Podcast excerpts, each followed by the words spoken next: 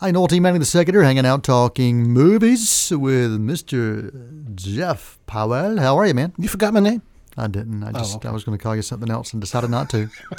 Well, thank you. sure thing. We do talk movies right here each week on Cinemascene, Gardner Webb University Radio. Been doing this show in some form or fashion since 1999. Uh, we had a guy by the name of Earl Owensby, a filmmaker who come, came in and hung out and talked with us for movies for a while. We've had a lot of students. Uh, we have filmmakers that we bring in, um, call on the phone, and Oscar winners, and so and, and then we have Jeff Powell. So You can't get will. anything better. Okay, we'll use Jeff. Well, man, uh, a lot of stuff going on in uh, in film. Uh, we had a Hollywood death uh, last week that we'll talk about. Uh, I've got a few movie reviews to talk about, and also we'll look at uh, box office results. And uh, depending on if we have time or if we really care, we can talk about uh, what's new on uh, DVD and Uh, and Blu-ray and such. Uh, next week, I do want to let you know that we're going to be bringing in a film student. Uh, Jen Gooberman is going to come in and hang in, hang out and talk movies with me, and hopefully she'll be doing that quite a bit during the uh, fall semester. Well, she's awesome. So uh, looking forward to that. Uh, but Jeff, glad to have you, man. All that preamble sounds like, well, not really, but okay. We'll right. take you. We'll take you. well, man, uh, big weekend uh, at the box office. Sluggish, but big for certain films. Uh, Dunkirk was really, really strong again last weekend. Held on to number one. Okay. Uh, second week in a row. Uh, the Emoji Movie uh, opened up at number two, even uh, with horrible reviews. And uh, when it opened, it had a zero percent Rotten Tomatoes. I've zero. never seen that. I've Uh, never. it's actually up that. to six percent now. Okay. All right. Well, yeah. there you Um, go. but um, you know, the the thing is, somebody asked me, said, "How do you think is is it like critic proof?" I'm like, "Well, animation is." To some extent, To you're going to take extent. You're gonna- kids. you're going to take your kids, and uh, it's going to have a good opening weekend. Those those movies, if they're out there, families are going to come. this Just- one may fade fast. it may fade fast. There's because there's another um, animated film uh, that's going to be opening um, next weekend. Uh, Jackie Chan as a, um mouse with uh, jujitsu powers or something. So uh, the nutty nut job. I think it's nut job two. I didn't even know there was a nut job there was one. a one. Yeah, I have no idea. but we'll talk about that. Jackie Chan and that. Uh, Girls Trip also did well last weekend. Atomic Blonde debut, but debuted at number four. Uh, did not uh, do what they had wanted it to do. And Spider-Man: Homecoming still holding well after uh, like nearly five weeks Wow. in the top Yeah. five. So um, strong movie there. Atomic Blonde. I did get a chance to see it. Well, Uh, I have to say, first of all, perhaps one of the reasons that it didn't open well is I didn't hear anything about this movie until I heard it from you. Really? I'm like, I've seen nothing, I've heard nothing, and and and then you're you're talking about this movie, and I'm like, Yeah. I never heard of it. Wow. Okay. Because I saw a ton of stuff. Wow. Okay. All right. You know, We're looking at different I, stuff I guess then. so. I guess. Yeah, I guess so. But yeah, they did spend quite a bit of money on right. marketing, but I guess not marketing to They didn't market it to me. Uh, Atomic Blonde. It's uh, set against the uh, the week leading up to the fall of the Berlin Wall. That's the time period uh, of this, and it takes place in East and West Berlin. Um, you do see some scenes in Paris and some scenes in England, but for the most part, what's taking place is is right there, and it, it follows kind of this typical spycraft fare. Um, double agents, you know, gunfights, uh, car chases, body blows, narrow escapes um, a, a secret list of all the agents out there that people are trying to get a hold of. That's the story. okay. The, the, the, the really only difference is uh, instead of being a James Bond leading this, it's Jane Bond. It's a, a female uh, female agent uh, from MI6 that's that's kind of taking this on. It's really it's highly predictable storytelling. Um, the um, some slow pacing at times, but then followed by just several minutes of fight scenes, and I'm talking several minutes of just like these Long body blows. out, yeah. Um, the the fight scenes, all that stuff, kind of overshadows um, a strong cast. Did have a strong cast. Charlize Theron's in this. John Goodman, uh, James McAvoy, uh, also in this. Visuals really solid. Uh, the '80s soundtrack played really well Okay, with yeah. this also, but the storyline was just recycled spy action stuff. Nothing new. Nothing you haven't no, seen before. No, um, I did appreciate um, as you're seeing certain scenes Um, if it's a hotel room, uh, you might have a TV in the background, and the TV's giving you a historical backdrop. You're hearing the newscast of what's happening in Berlin. You know, you're even seeing MTV shots in the background. so I liked that, but for me, it really does. eh, Many, so many movies, you have to start with a story, and there's nothing really unique about this to me. It was based on um, um, a graphic. Uh, I think it was based on a graphic novel called "The Coldest Day" or "The Coldest Night." Uh, I've got that written down. I don't have it here, but um, the best I can do is a C plus on this movie. It uh, visually was interesting. Like I said uh, some things I liked about it, but overall, it's going to be forgettable, and it's not one of these I'm going to go back to. Um, I, I do like action films. My my wife loves action films, and uh, when I went to see it, she said, "Well, maybe you know, maybe you want to take me back to it." And so after I gave her my review, she says, "Nah." so she, and I know her well enough that she would get bored with it. So Right. Atomic Blonde. Uh, it opened at number four. I wouldn't expect it to, to do much better this week. Uh, it's not gonna not gonna jump up. Uh, did see also Jeff an independent film. This is a Magnolia release, limited theaters, uh, also available uh, on like same day demand, which we're seeing more and more. I've seen a lot of that. Yeah, um, I, I think it's a great way for these indie films to get viewers. Uh, you know, you're having fewer theaters that are going to give you a shot at it. Um, so you know, why not say, okay, we're going to have it at Yard House Cinemas, and then uh, if you want to watch it at home, you can you can pay on demand. I like that. I really like that aspect of it. Um, this film is called Person to Person. It's shot in a really beautiful 1970s stylistic approach, 16 millimeter film, shot on film. Um, it, it kind of takes a page out of a Garry Marshall or a Robert Robert Altman handbook where they're trying to provide this overarching story connected by different characters. So you're seeing these different scenes that are separate with like five or six different characters, and ultimately they connect There's somehow. a connection there, yeah. And in a really good film, in a really strong written film, that can work.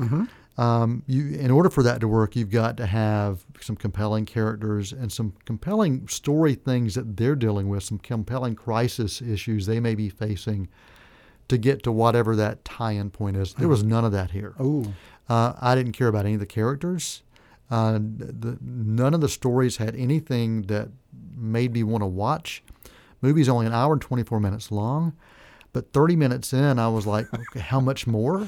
That's not a good place to be with this no, movie it is not. um, had a couple of uh, faces that people would recognize. Uh, Michael Cera is in this from Arrested Development. Also, Philip Baker Hall, not a name that a lot of people know, but a face a lot of folks would know. He's been in 45 films. Wow. Um, so when you see him, you're like, oh yeah, I know that guy. I know that guy. Um, I just I didn't care about any of the stories, uh, or, or I didn't even care about them connecting. So really weak supporting cast as well. Eh, Nothing strong there. So you throw all those together, uh, you know, story's just too drawn out. Um, it, it lingered without purpose, and so uh, person to person, a C minus rating for me uh, on that. Uh, glad I got to see it, but uh, but you know, not one I'm going to write home about either. that's for sure. I know one more film I want to mention. This is an Australian western. Uh, you don't see too many Australian westerns. Quigley Down Under. Yes, good job, Yeah. man. I've You- seen that one. Who starred in it? Yeah, that uh, Tom Selleck. Yeah, Tom look Selleck. at you. Yes. Proud of you. Proud of you, Mr. Jeff Powell. Yes. Not too many uh, Australian westerns, Italian westerns, spaghetti westerns. Spaghetti westerns. You know? I grew up on those. Um, you know, the western is uh, one of the uh, original uh, American art forms from the standpoint of because it it focused on that American West and so many things relating to that pioneer spirit, um, you know, lawlessness and and and the adventure of the you know, what's out there. Um, but you know, other countries went through similar things, as did Australia. And uh, this movie takes place in uh, American Civil War time period. Uh, the name of the movie is called The Legend of Ben Hall, and it actually fathers, follows a real life outlaw, uh, one of the most notorious outlaws in Australia. I didn't know anything about him, but I'm not Australian. exactly. So I guess equivalent of like a Jesse James Um, Yeah, or something. yeah. Now the the big difference with this guy, um, he was said to have had like over 600 crimes that he committed. Most of them robberies. Mm-hmm. He was known as a gentleman criminal, um, or the gentleman outlaw. Uh, he never killed anyone, in all of these robberies, armed robberies, but he never killed anyone. Um, in, in watching this film, it, it covered the last nine months of his life. You see him at one point. He's he's holding up all these rich folks, and this uh, this woman says, you know, he's trying to take a necklace, and she says, "I, I don't want to give you that necklace." He's sitting there holding a gun on her. He says, "Why?" She said, "It's it has a lot of family sentimental value, and it uh, it, it was my mother's." He says, "Okay, you can keep it." And he goes on to the next person. Mm-hmm, mm-hmm. Um, so you get a real interesting sense of, of kind of this guy was he was he was taking money for whatever reason he had been um, kind of wronged by uh, the the upper crust of society and uh, he was trying to get kind of his money back so to speak so he had a little Robin Hood in mm-hmm, him as well. Yeah. Uh, this was written, directed, and produced by um, uh, Australian filmmaker named Matthew Holmes, and um, he did a short film of this that was part of a Kickstarter campaign. It was a 40 minute long film. Uh, and then he got a lot of more money to do a feature film, and including uh, Fox Australia, a distribution company, uh, part of the whole 20th uh, Century Fox and Fox Distributing, that uh, that gave him some extra money. The movie was like two hours, 22 minutes long. Big problem with that. Um, I, I, think when you when you give a uh, a relatively young filmmaker that kind of money and that kind of control, yeah. they it's hard for them to kind of step back and, and take an objective look. And I think that's what happened with this film. There were several characters and several scenes that ultimately didn't make a lot of sense to the grand story of his last nine months. It, I think he was looking at, he was trying to be very uh, historically accurate I think he was being a little too historic, historically accurate, and um, he needed somebody to come in and say, you know, for the furtherment of the story, mm-hmm. let's get rid of this, this, this, right. and this. Just needs a good edit. It needed the good edit, and so I'm, I'm, i would love to go see the 40 minute short this was based on, yeah. just to see um, how that holds up. Uh, Jack Martin was the lead actor. He was fantastic, Australian guy I've never seen before, uh, in the lead role. He was great. Um, it looked wonderful the uh, the cinematography was great. The score was great. The uh, attention to detail with uh, set design, the props for that time period and in Australia. I mean, it, it looked like the old west. Uh, the land sweeping landscapes just beautiful. So it was beautiful to look at, but not for two hours and twenty minutes. No, I gotcha. So um, there were. Um, nothing of this that I'm going to remember from a Western standpoint. Mm-hmm. Uh, if you want to see a Western, I, I, would stay away from this. A C minus for The Legend of Ben Hall. Uh, I will say that the uh, director, Matthew Holmes, is also the writer, as I mentioned, and producer. He's wanting to do a series of films that focus on the uh, the great outlaws of the Australian West, I guess. Uh, and so uh, many of the same actors and characters are going to be reprising roles in other films if, if he gets the money yeah, for yeah. them. So we'll see if that happens uh, or not. But uh, that is called The Legend of Ben Hall. A C minus rating for that. Uh, opening this weekend, uh, three films in wide release. Uh, Kidnap, which is uh, a Taken kind of film with Halle Berry. also, Detroit. Um, it's Kathryn Bigelow who did The Hurt Locker. Yeah. Is taken on a, a crime action drama called Detroit, uh, a period piece as well. And then The Dark Tower, uh, a Stephen King based film, will be opening in uh, wide release. Read the book. Might have to go see this. Yeah, well, there've been a whole series of books. So oh yeah, it's you know, it's an ongoing and, series. And, and, the graphic, I went to the graphic novels. I read the first book, and then the, the second and third one was like really long. And I said, okay, let me look at the pictures and look at the little cartoon bubbles. Yeah. Uh, so yeah, it's uh, I'm, I'm interested to see where they take this story. I really love the story. It's got a good cast. Good cast, very good cast. Idris Elba, uh, the lead in this. Uh, Matthew McConaughey, Oscar winner. Uh, so I'm looking forward to this movie. I'll be checking it out. Hollywood death to mention. Sam Shepard uh, mm-hmm. passed away. He was Oscar nominated for The Right Stuff back in 1983. Also, uh, if you only know him from the filmmaking standpoint, you don't realize, I didn't realize this guy uh, may have been a Pulitzer Prize winning playwright mm-hmm. back from 1979. Uh, had over 40 plays to his credit that were produced. 68 acting credits in film and TV, and also was credited for writing 26 films and TV shows. Wow. You know, I didn't know any of that either until uh, I was like reading his obituary, and I was stunned that I had no idea of this other aspect. Yeah, um, a, a, a, a true Renaissance kind of guy as Yeah. far as the way he, he crossed the, the different boundaries and Mm-hmm. uh, uh, died uh, complications from Lou Gehrig's disease, I believe, is, uh, Mm-hmm. I think is what the what diagnosis what was. Mhm.